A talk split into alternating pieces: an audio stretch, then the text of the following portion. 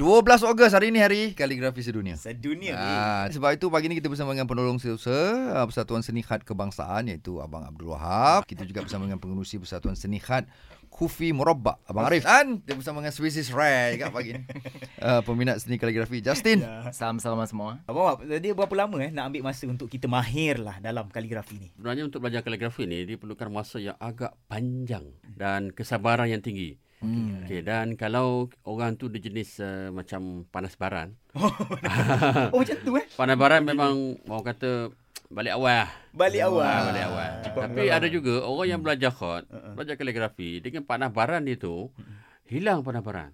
Oh, Sebab apa? Dia kena okey. sabar tau. Dia melatih diri. Ha melatih diri untuk bersifat sabar, bersifat orang kata apa yang panas dalam hati tu luahkan di kertas. Kena tenang. ah, Luahkan di kertas bang eh Ya, yeah, kena keluar daripada kertas. Okay. Dan ikutkan latihan-latihan tu dia kena 2-3 jam sehari. Cuba tanya sahabat saya sebelah. Dua, tiga. Oh. Ah, tanya Justin. Okey Justin, ah, macam mana? Ah, Betul ke Abang berapa Wahab lama cakap? dia punya latihan tu tiap-tiap hari. Dalam Facebook dia tengok kertas banyak. Ha? Eh? Hmm. Ah, Ya, yeah, praktis setiap hari. Ya ke? Sekurang-kurangnya 4 jam. okay. Empat jam. Ya, jam. 4 jam. Tapi okey, bukan saja uh, khat tapi ada khat uh, kaligrafi yang lain. Okey. Macam Hmm. Cina, macam Rumi, semua itu. Gabungan semua. Okey. Ah, jadi 4 jam lah. Alright